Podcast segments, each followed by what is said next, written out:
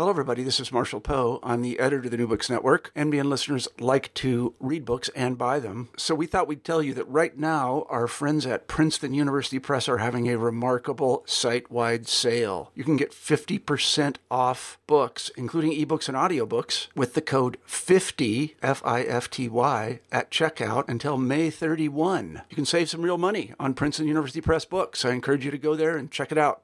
Hello, everybody. This is Marshall Poe. I'm the editor in chief of the New Books Network, and the following interview is being republished with permission from the excellent podcast Psychologists Off the Clock. That's Psychologists Off the Clock at offtheclockpsych.com. I hope you enjoy the interview. Ever wonder what psychologists talk about over coffee?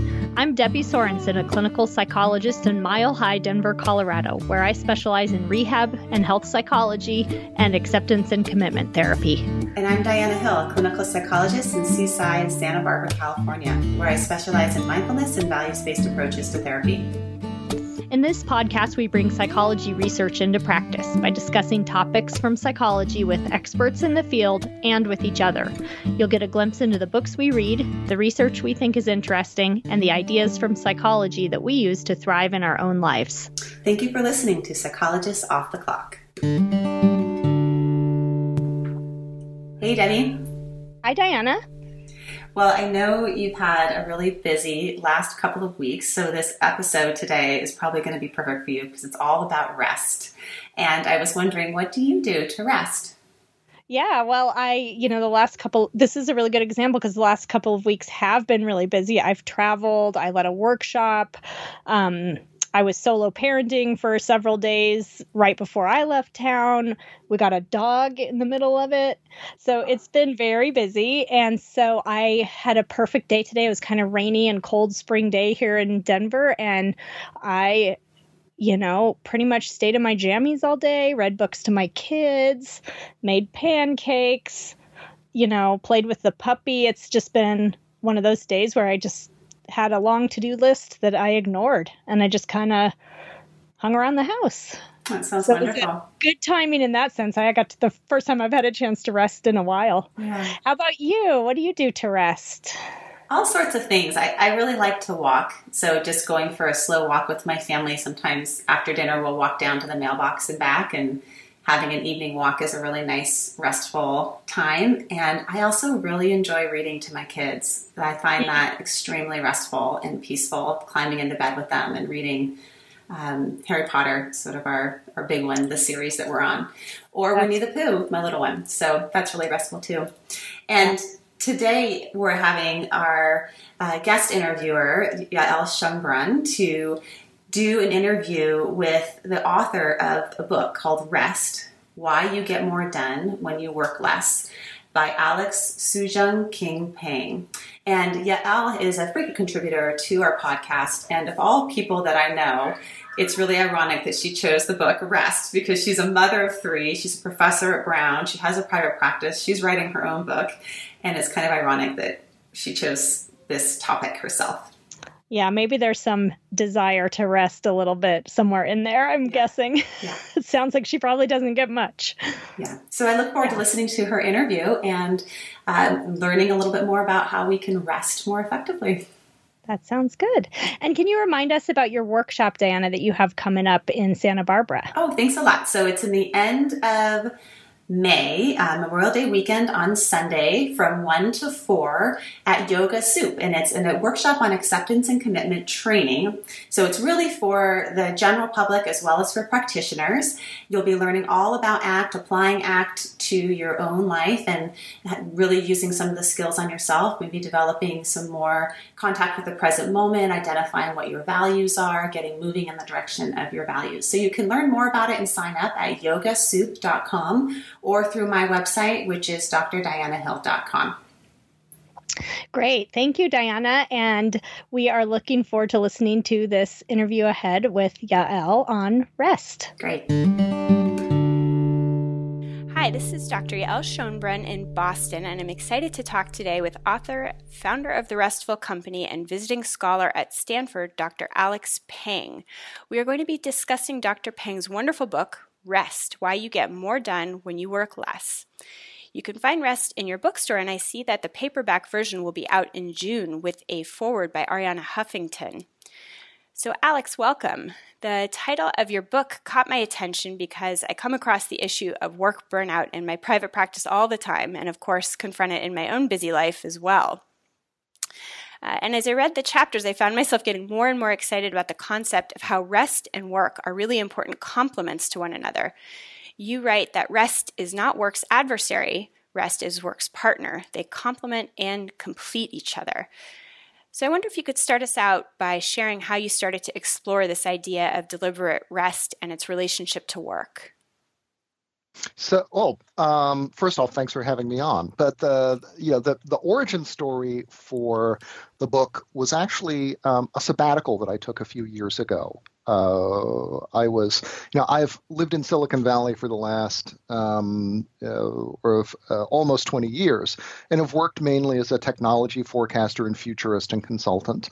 And about, you know, sort of uh, in my previous job, after about, you know, sort of eight or nine years of you know, sort of juggling projects and doing a lot of travel and um, client engagements. You know, essentially, I had sort of uh, I had, I had uh, sort of kind of burned out and had an opportunity to um, take a step back and go to Microsoft Research Cambridge. Um, you know, Microsoft has a bunch of research centers in different parts of the world, and I sort of knew someone who was um, who ran a research group there, and presumably, you know, the four other people who they'd really wanted said no, so you know, I got lucky. Um, but you know, I I went over there to do the work that eventually became my second book, a book about technology and distraction called The Distraction Addiction.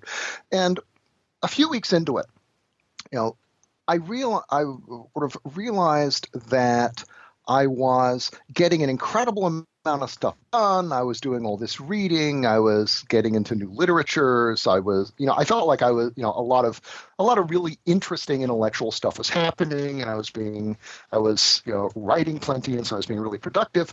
But I also felt like I didn't have the sense of time pressure that was, you know, second nature to sort of life in Silicon Valley.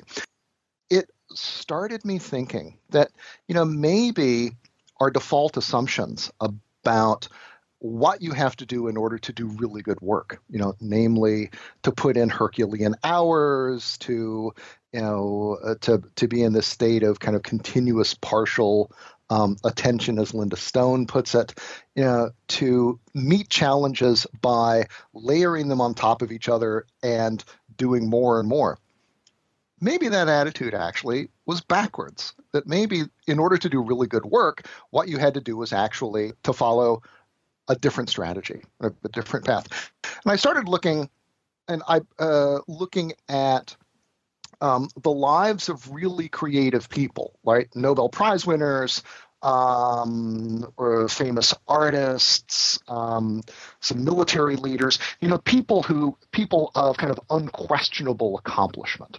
Um, and I realized when I started diving into their lives that a lot of these amazingly creative folks had uh, actually, um, you know, these periods where when they were younger, they worked immensely hard right? They you know you stayed up until two or three writing your novel um, and that worked for a little while and then they you know and then almost to a person they had some kind of crisis some moment of burnout and they came out the other side and discovered a different way of working one that uh, sort of one that was much more balanced, one that um, alternated periods of intensive focus with what I call in the book deliberate rest, and which you know, re- which in a lot of ways resembled the life that I kind of stumbled on on this sabbatical.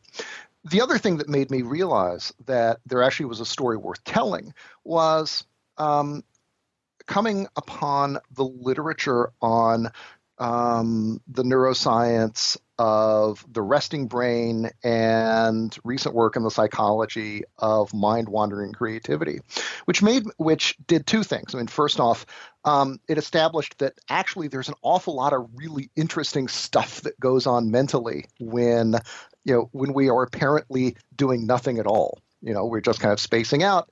Um, even when we're napping or sleeping, our brains are really busy.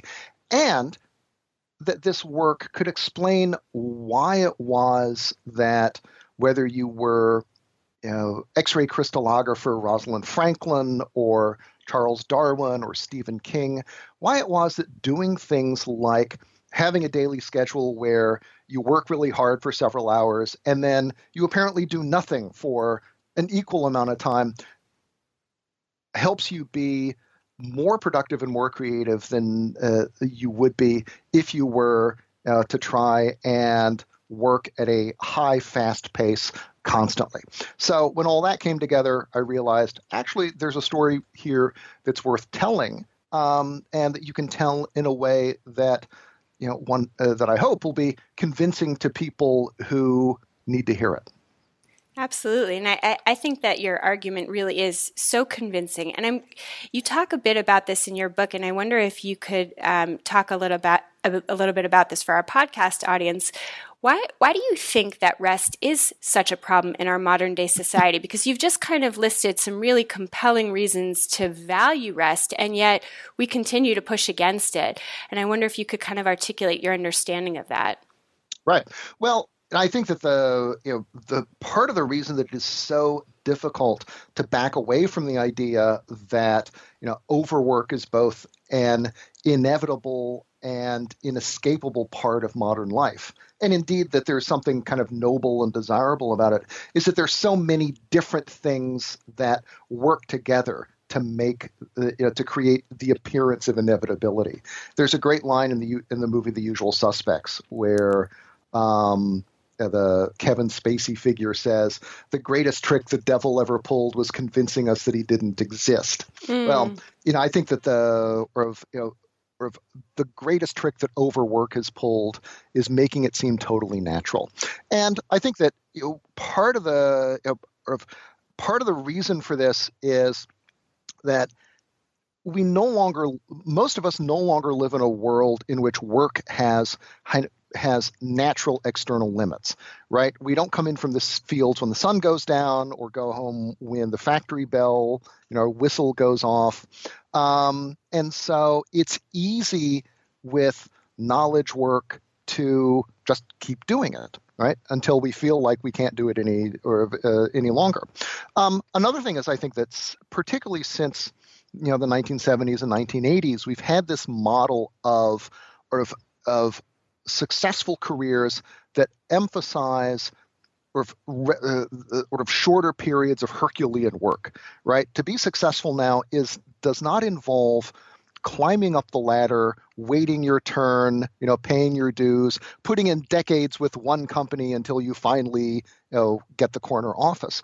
But rather, it's more like, you know, the movie Wall Street, where you make an incredible amount of money very quickly and you know you are in a you're kind of in a race against the next economic downturn or the obsolescence of your own technical skills. That's now the model for how you are successful. And then there are you know, i think that um, the technologies that we use have not been our friends either. You know i think one of the the ironies with um, things like email and you know and smartphones is that they were supposed to allow us to break work up into discrete chunks, right? So that we could um, play with our schedules as we needed. You worked on, you know, you worked on projects for a few hours, and then you did kid stuff, and then you went back and, you know, finished up or uh, what you'd been working on previously. But instead, what they've tended to do is kind of grind work into a fine powder that just gets sprinkled across our entire day. Um, and so it is you, when you are able to carry you know, to carry your office around in your pocket effectively. Um, when you are easily reachable at an, you know sort of at an instant's notice it becomes a lot harder to switch off. The fact that you know the technical fact that you are all uh, that these things are always on means that you have to be always on too. You know and then finally everyone else is doing it right and this is uh, you know when we think that this is what success looks like um, when we think that you've got to do this in order to impress your boss to you know not be a target for the next round of layoffs um, in order to get the next promotion that provide yeah that's a uh, that provides a really compelling internal justification for it um, so you know for all of those reasons i think that we've come to see overwork as a norm and you know i think that's but you know unfortunately however it turns out that um, there's a lot of uh, a lot of great research that shows that we would be much better off taking a different approach to our work. Yeah. Well, I think it's so important to kind of pull out the reasons why we've gotten stuck in this trap of overwork so that we can directly confront it. And I think this idea of uh, technology kind of getting in our way, even though it's intended to help us, and then this uh, real experience of social pressure as well as career pressure to kind of keep going is so important to acknowledge so that we can do something about it because if we sort of keep blind to it, it, it keeps us in the same path. One thing that I um, had been thinking about in in sort of the context of always being on that I also think is kind of a modern dilemma that that when we look back on history really was different a few decades ago and certainly a few centuries ago is the role that um, spirituality and religious life plays because i do think that there used to be more of a, a, framework that really required people to pause like for a sabbath rest and to take meditative or prayer time to really focus away from work and focus on the spiritual life or on the family life and i think mm-hmm. that that infrastructure that really was a part of society has really changed and kind of evaporated and and all mm-hmm. that's left is this pressure to work and without that infrastructure to sort of set boundaries and and I think that what you do in your book which is so nice is offer some really lovely ways to create some of that infrastructure some of those boundaries in a more proactive way because they don't just inherently exist anymore mm-hmm. no I think you're absolutely right that one of the benefits of um, spiritual life or or sort of religious observance that maybe we didn't appreciate until sort of we lost it was the commandment to rest, right? The mm-hmm. legitimation mm-hmm. of of taking this rest. You know, I think it's also the case that that allowed for a kind of interweaving of work and rest in a way that is that it, a kind of institutionalization of that relationship that we are now forced to reconstruct ourselves individually. I was, you know, I'm really struck when I go to um, you know, places like London or Amsterdam, and at how many churches there are in the city center. Right, you know, in commercial areas. I was giving a talk at a, at a church called the Westerkerk, which is one of which is a famous 17th century church that's right on the canals. And I realized, you know, of people would have gone to services there, you know, as the spice laden and silk laden ships that were making them all rich would be come you know would be coming up you know, the canal right outside the door of the church. And there was a kind of unity of work and rest in the, in the daily lives of these you know eventually fabulously rich merchants that is really difficult i think to replicate today. Um, you know, I took a look at a map a little while ago, and it is several miles from Facebook or Google headquarters to the nearest house of worship. Um, yeah, and you know, which is you know, which was by no means something that was you know intended by anybody, um, but just as a kind of artifact of the way that we lay out you know, corporate campuses and we do zoning, we have this kind of physical separation of sort of working life and spiritual life that that that is very new and whose consequences I think we are you know uh, we we have to we have to learn how to live with. So and I think that you know one of the things that the that that the book quietly tries to do is to provide for people who are perhaps not religious or not spiritual um, kind of rationale for taking rest seriously, and for those you know who already are, kind of additional rationale for doing so. Absolutely. Yeah, so you do a lovely job in your book of of talking about the different forms that rest can take. And and interestingly, I think that you you make a really nice um, explanation for how we often think about rest as a very passive activity, but that rest can actually be active and sometimes even demanding, mm-hmm. as with intense exercise. So I wonder if you can talk a little bit about the different ways that we can think about rest. Right. Well, I think you know we often we often think of uh, of rest as something that involves sitting on a couch with you know a remote in one hand and snacks in the other, and you know episode one of of you know several seasons of something that uh, that we've been meaning to watch. It does sound um, delightful. right. I mean, which absolutely has its place. However, it turns out that um, you know when you if you if you think about um, what rest is, which is time spent restoring the physical and mental energy that you spend working. And you ask, okay, what kinds of things of, uh, uh, uh, recharge you most effectively. And it turns out it's not just totally passive stuff, right? And this is one of the things that I was really surprised at in the book, but which I think, ex- but which turns out to explain an awful lot. Um, is that the uh, the most restorative kinds of rest often are physically engaging, they're mentally challenging, and they work because, first of all, you know, for reasons that exercise physiologists can tell you, exercise turns out both to be, you know, physically draining but also sort of energizing as well. Um, it's also the case that, you know, we often don't recognize it enough, but cognitive work knowledge work is actually physically really demanding, right? Your brain needs a lot of oxygen, it needs a lot of energy in order to in order to work well. And the better you are at or the better your body is at providing that, the better off basically the better your brain is going to is going to operate. But the other thing is that um, forms of recreation, forms of rest that are in, uh, that are mentally intensive or physically intensive are often ones that provide a greater sense of what psychologists call detachment, which is the kind of psychological sense of being away from work, right? Not being able to think about it because your mind is occupied by something else. And that is a really important component to getting good rest.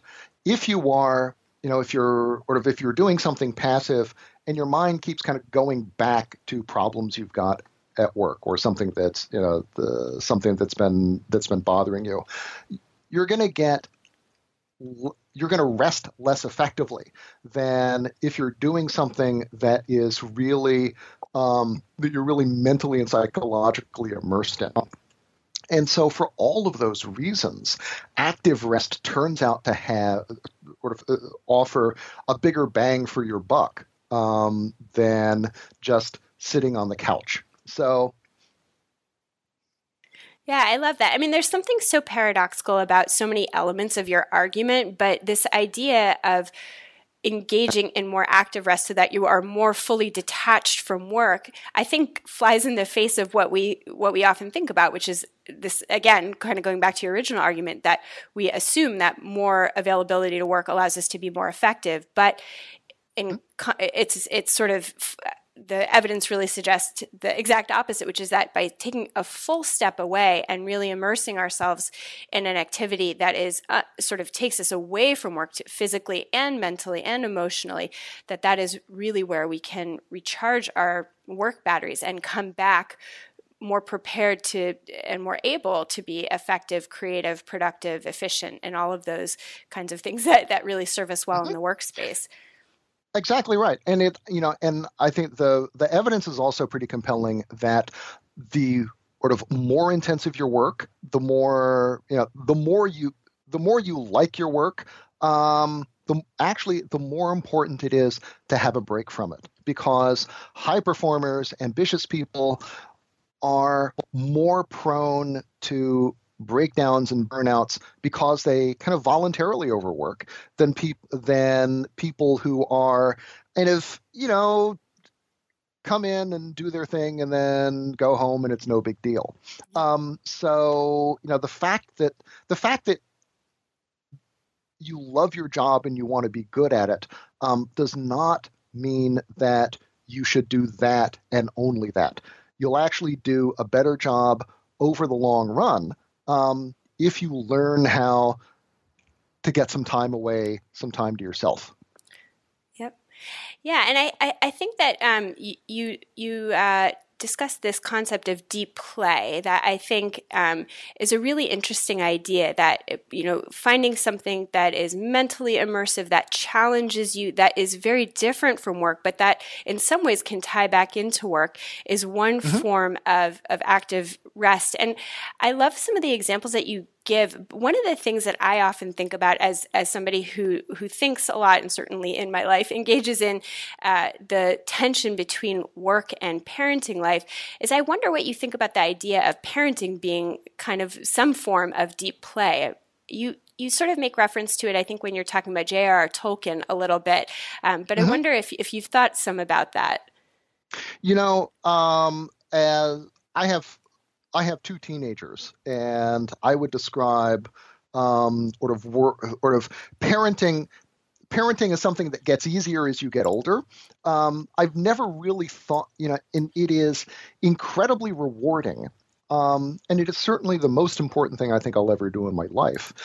But, you know, it is, I haven't really thought of it so much as deep play though perhaps the fact that I've uh, that you know I haven't sort of gone nuts and like sold the kids um, suggests that uh, you know per, sort of perhaps I should. Um, I mean, I think that the you know one of the features of deep play, and I think one of the things that uh, it's really its defining feature is that deep play gives people a sense of of uh, uh, provides rewards that are in some ways similar to the or to the reward, rewards that they get when work goes well but in a very different kind of medium and often at a different pace. And i think that's critical because you know when you are let's say a scientist you know sort of you are spending a lot of time in the lab you're doing these meticulous experiments they may last for years and the result is sometimes well maybe you know, sort of the hypothesis might be correct. And, you know, I think that, uh, you know, for for people who want to, you know, uncover the mysteries of the universe, those kinds of results can be really frustrating. On the other hand, uh, for but you can you can you can find those rewards much more quickly doing things like you know mountain climbing for example which is turns out to be something that um, a surprising number, disproportionate number of scientists are really into. And when they talk about climbing, it turns out that they talk about it in the same way that they talk about science, right? You've got, it's incredibly mentally engaging. You're taking this big problem and you're breaking it down to a million little pieces. You've got to focus on each one of them. There's a technical dimension to it. So, in a lot of ways, it offers the same rewards as science, but by the end of the day, either you've made it to the top or you haven't there's an incredible clarity to your success and it happens very quickly. And when you look at people who are CEOs or successful actors or scientists or writers, and you look at their and you know and you look at their pastimes, it's often the case that the re, that the really ambitious ones have these hobbies that look dangerous, time-consuming, expensive, and and you know, and kind of paradoxical because you know you would think, okay, you know, people who know that they're in a race to win a Nobel Prize or a Pulitzer um, shouldn't be spending this time doing, you know, sort of taking a month off and going hiking in the Andes. So, but I think that deep play helps explain why it is that these investments are worthwhile and why it is that sort of that uh, that they are uh, that they are worth undertaking. Now, you know, I think that the other thing about parent, you know, about parenting that makes uh, that makes it challenging for it to be a kind of deep play is that for so many of us, there are high standards around, you know, or around it, right? That uh, that you know, it's not just um, keep the kid from becoming a child soldier or dying of an easily communicable disease, uh, you know, or you know, turning into a psychopath, right? Or if it's, or if we don't just have to, we you know, meet these these very minimal standards, but rather, you know, our kids have to be great, um, you know, and we have to take upon ourselves responsibility for crafting these wonderful lives and wonderful experiences for them. And I think that sets up a set of expectations and a set of challenges that makes parenting a lot more like work than it might otherwise be. And I think this is especially especially true for women, right? And i I think that sort of we are we live in a world in which um, you know, the uh, the challenges of being both professionally successful and being good parents are big for everyone, but they're gigantic for women for you know a bunch of reasons. This you know the sort of the most fundamental of which is um, you're often expected to start both of these things, right? Start families and start your careers roughly at the same time, and then to raise kids as if you don't have a job and to work as if you don't have children. What could possibly go wrong with that system, right? Um, and I think also that uh, that there is uh, uh you know, the other thing is that there there's good evidence that um, men are simply better or better socialized at figuring out ways of gaming the system. There's this uh, so that they don't uh, to uh, to take off some of this pressure. There's this wonderful study of men and women's uh, or a performance at a consulting company, where they look and uh, and how they balanced work life uh, sort of work life issues. And it turned out that what was going on was that junior partners who were women were taking advantage of formal programs, right? They were going on halftime, they were doing the various things that the company had offered. And often they were suffering professionally as a result. The men, on the other hand, who were young fathers, were doing stuff like trading with each other on projects so that you know they didn't have to fly to Munich every two weeks to do status reports, um, so that they could continue to look busy even while they were even while they were sort of uh, manage, sort of managing their workload. The other thing was that if they were you know if a man was out of the office, generally the partners assumed he was out pitching clients, whereas if the if you know if a woman was out the assumption was right she's picking up the kids. Um, and so the combination of this greater space and greater willingness to uh, sort of to kind of uh, to uh, to to exploit the gaps um, made it easier for men to look like they were hard charging and uh, sort of and successful without looking like they were all uh, they were having to make any sacrifices. And you know that uh, i think that uh, that study did a really nice job of revealing something that i think is true in many offices so um, which I think goes, which I think further contributes to the um, to to the separation of parent of parenting from deep play. Yeah. Yeah. So for you, you really, you know, kind of don't see parenting as a form of deep play, but there are lots of other ways that you do uh, envision deep play being available to people. And you just more generally talk about rest as a skill that is useful to develop and, and strategies mm-hmm. to developing. So I wonder if you can talk a little bit about sort of in what way do you think of rest as a skill? That's sort of, uh, you know, a, a novel concept. Right. No, you know, I think that um, it is, uh, it certainly is novel, but when you get into it, I think rest turns out to be kind of like running or breathing, right? Sort of breathing is something that absolutely everybody knows how to do.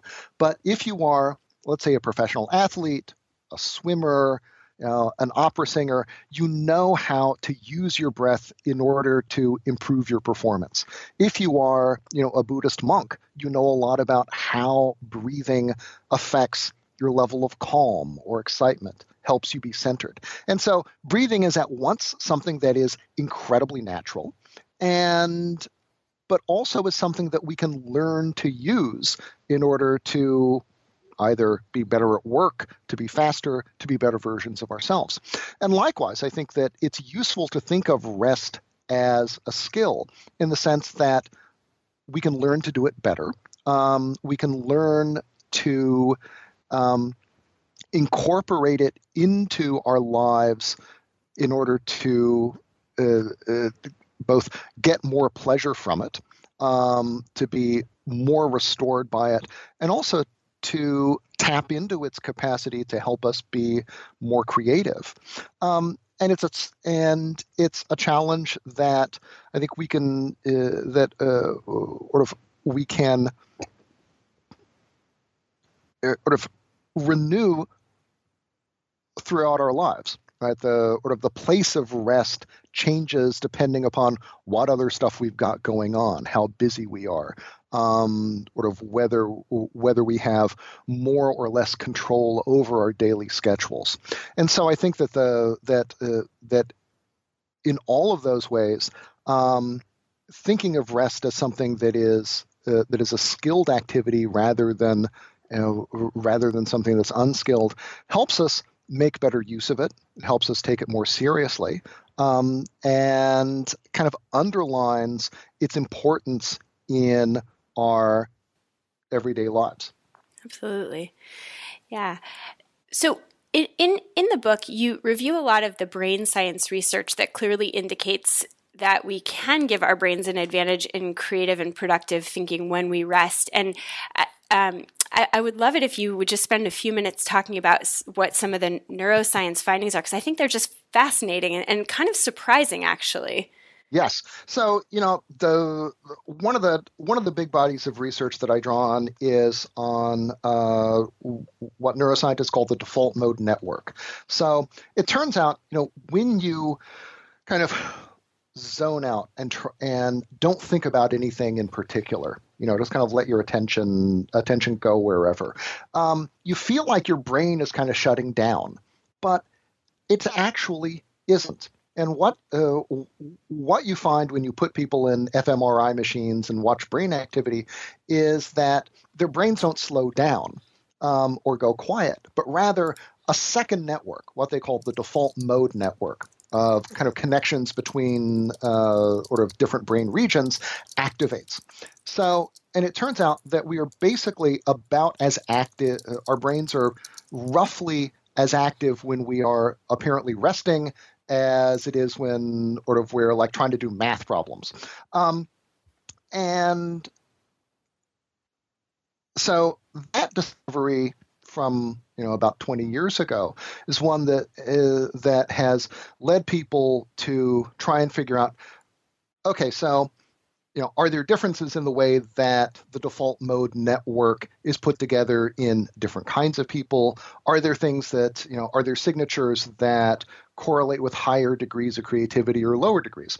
And it turns out actually there are that there are you know sort of the resting brains of highly creative people are different from those of people who are less creative in somewhat the same way that you know let's say um, you know, rugby players or you know ballerinas are different from couch potatoes. Um, there are parts of the so you get higher levels of activation in areas that are associated with visual thinking, with or uh, with innovation, um, or with divergent thinking, and lower levels of connection to those parts of the brain that essentially kind of edit our thoughts. Um, that uh, you know that uh, that um, say, oh, that idea is you know, that idea is no good. And so there was and so the result is that it looks like there is that uh, that among highly creative people, default mode networks work a little differently. Now, it also seems like that is something that we can kind of that's you know that's not something that you're born with. It's something that you can develop. Right. So that's sort and, of the skill development part of it. Precisely. And in a way, you know, we think of, you know, we think of like creative thinking or, you know, those aha moments that we all have whether they are very small versions of, you know, who is the actor who is in that thing, who is in that movie, and the answer is, you know, Hugh Jackman, right? Um, but you know, the answer doesn't come to you immediately. You're trying to remember, and then a few minutes later, when you're doing something else, wait a minute, it's Hugh Jackman. Um, that's the default mode network continuing to work on the problem even while you've gone you have turned your your conscious attention to something else and while that looks mysterious it actually turns out that that is i think it's an ability uh, that uh, the capacity to use the default mode network that way is a bit like learning language right um, language is this incredibly complicated thing that that we all acquire when we're relatively young. And we don't do it because we set out to do it. We learn language because we hear our parents talking and we hear other people talking and we want things and we begin to experiment. And then at a certain point, you know, sort of our brains develop this amazing capacity to, um, you know, pick up hundreds of words a year and we learn grammar. Or if you're Noam Chomsky, we're born with grammar. But anyway, and the you know language is this phenomenally complicated thing that cha- that you know literally changes the way that your brain works but which we all can uh, which we can all acquire and it's a set of abilities that we can all refine likewise i think it turns out that um, our capacity to think innovatively or rather to use the default mode network to our ability to tempt it to work on problems even while we are working on other things. That likewise looks almost magical or mystical, but it actually turns out to be something that we can learn how to do. We can learn how to do a little better. Um, there are, and there actually are lots of stories of people who develop all kinds of techniques for um, helping this along you know, Salvador Dali famously had this thing about um, sort of uh, where he would take naps after lunch. Um, these were very, you know, these were you know long Spanish lunches with a lot of wine. So you know a nap afterwards was you know was often uh, a necessity. But he would hold in his hand a key and a heavy key, and as he started to drift off to sleep, he would have these you know sort of surreal images, right? This being Salvador Dali, um, he would start to fall asleep. The key would slip from his hand, fall on the floor, and wake him up. And then he would sketch out those images, and then he would do it again, and you know, again for you know an hour or so. And he talked about this as a technique for essentially discovering the painting that his subconscious mind had already completed in the you know in the days days previous to him taking up the brush and starting work on it. And it, but it was a technique that um, he talked uh, uh, that he talked about as one that um, really you know anybody could learn. Linus Pauling, you know the sort of the only person so far to win two Nobel prizes by himself, um, likewise had this method slightly less mysterious and apparently involving less wine, where he would, um, you know, he would spend time before bed thinking about a particular technical problem that was bothering him that he was working on. And he said you know you would he would do this for a few nights and then eventually the answer would come to him that what he and he very and he was he was really conscious about kind of priming his um, his creative unconscious mind to uh, or to take up these problems while he was sleeping to take them up in odd moments. And he trusted that you know uh, that uh, that he would be able or his subconscious mind would be able to solve these problems on his behalf so I think this is yeah, it's a. Uh, I think that you know, one of the things that um, uh, that the book tells us is that this is an ability that we ought to take seriously and that we can actually you know, treat as something that we can learn to do and learn to do better, just like you know Dali and Dali and Linus Pauling. I love that. I'm just curious. As a working parent, I personally find it hard, practically speaking, to build in rest. You know, I have three small children. Mm-hmm. They wake me early. You know, you talk a bit about morning routines. It's practically a little challenging to wake up before my one year old. I have several demanding professional roles and just, you know, a sense that I'm always falling behind, which is kind of that social pressure. So I'm curious, mm-hmm. um, I know you do a lot of consulting with, you know, prominent executives in Silicon Valley. What are ways that you advise people who simply feel too busy and have a lot of demands to find ways to incorporate rest into their days? Mm-hmm. Well, I think that um, sort of uh, the the challenge of remaining productive or indeed remaining human um, when you have small children is like the hard problem in human existence. Yeah. Um, and thank you for that validation. That, I mean, honestly, you know, I love children. You know, children are wonderful. Children, you know, you can learn incredible amounts about yourself from you know, sort of as a parent it is astonishing to watch kids learn how to do even the simplest things. At the same time, however, children are also vampires. Um, children will, or if, uh, children will kill you in all kinds of ways by, you know, sucking up as much time and energy as you know uh, as, of as they can get um, their capacity for that apparently is absolutely limitless, and there is simply no satisfying the you know delightful little creatures. So now, so you know, the reality is that um, as great as they are, they are you know the, uh, they're an awful lot of work, and I think that we you know, we often we often underestimate that um, and we should, you know, and we ought to. You know, I think we should recognize when we are challenged to do all these things at the same time that there's a really good reason for it right it's not that we don't have the energy or that we're not smart enough or that we haven't figured out like the right you know sort of work life balance tip it's because this is an incredibly difficult thing to do. So, having said that, I think that the you know the key for people who don't have very much control over their time generally.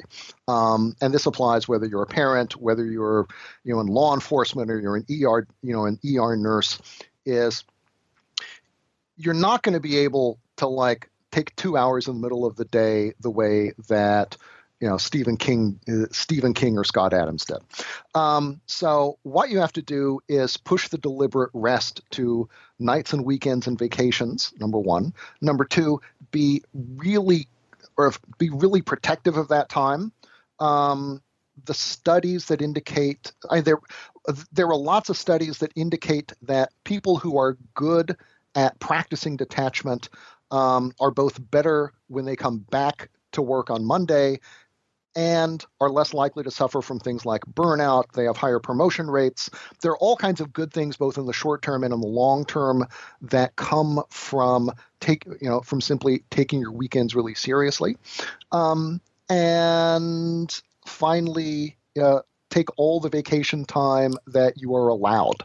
Um, the fact that people yeah, Americans leave something like $50 billion worth of vacation time on the table every year. And this is the stupidest thing, you know, stupidest thing in the world. Um, and you know, vacations vacations are not like something that you're you know time that you're stealing away from your employers.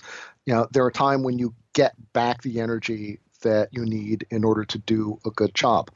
Now, you know, a va- uh, my memory is that a vacation with a two-year-old, um, you know, much less multiple kids, is a lot less rea- a lot less relaxing than the vacation when base when either they're older and they're ignoring you because they're you know like snapchatting with their friends about how stupid it is that they're you know that they're having to go to you know the grand canyon um, or when it's just you know you and your you and your partner. However you know i think that uh, you know you do the in those in those circumstances you do the things that um, you know decent spouses or partners do which is yeah, you work out a schedule where you dump the kids on the other person, and you know for a while, and you get to go off and just be yourself. Um, you know, an awful lot. It's amazing how much of parenting basically is just playing zone defense and dividing labor. And um, I think that uh, that the benefits of doing that when you are um, you know when you're uh, when you're on vacation um, should not be overestimated.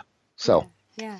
Well, I love what you're saying because I think that you know the the bottom line is to take the rest seriously and to make it a priority and in a busy life to find ways to carve it out even in small ways even in imperfect ways and and sort of when it comes to parenting to kind of uh, know that you're playing the long game but that you need to be able to to sustain yourself for the long game and and that rest is a part of that ability to sustain Absolutely. No, I think that the you know, we uh, we often think of rest as something that we'll get when we're done with everything else.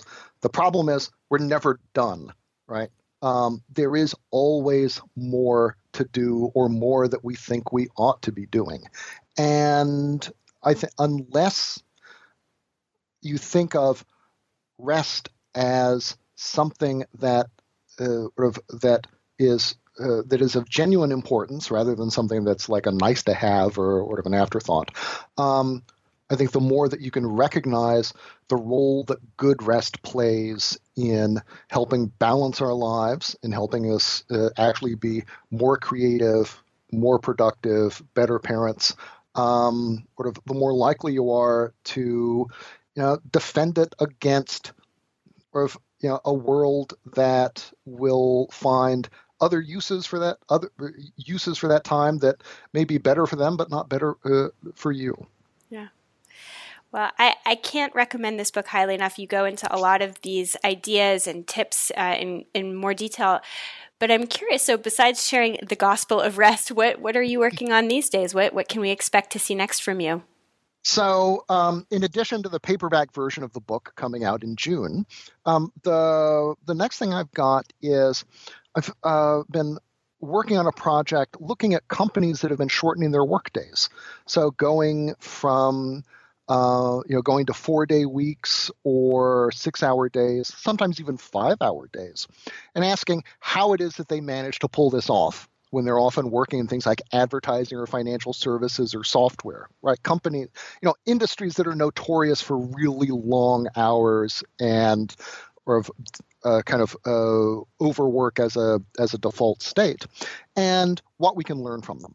And so, partly it's looking at just the tactics that people use in order to to to shorten the shorten the workday or the work week, and then looking at both the um, intended benefits and also the more surprising, subtler, unintended ones, and asking and then finally, you know, thinking about whether this can be a model for um, you know for all of us in the future.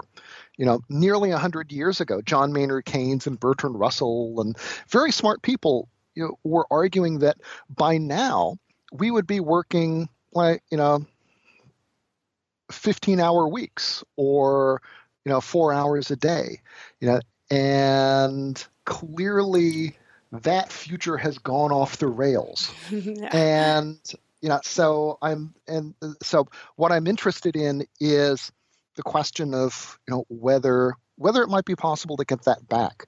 You know, and particularly in a future where the future of work seems increasingly uncertain thanks to you know, automation and robotics and artificial intelligence and sort of and, and globalization. Um, whether actually it's time it's time to take um, something like the four hour workday more seriously. So and figure out how we can get there. So that's the that's the next big project. Fantastic. I can't I can't wait to hear more about it. So thank you so much for your time, Dr. Alex Pang. And if uh, you all are interested in finding out more about Alex, you can find him online at deliberate.rest. You can also follow him on Twitter at rest underscore book or at ask pang uh, on Twitter. Are there other ways that folks can contact you or, or find out more about your work? Those are the big ones. You know, okay. there's also Instagram. Um, uh, basically, um, if there is a if there's a social media channel, I man, I almost always managed to grab Ask Pang. So, um, but you know, the blog and Twitter are the best uh, are the are the are the best places to to find out more about the work. Fantastic. Well, thank you so much for your time. This has been wonderful, and I, I hope that people pick up that book because it is a great read. Well, thank you. It's a, it's been it's been a pleasure.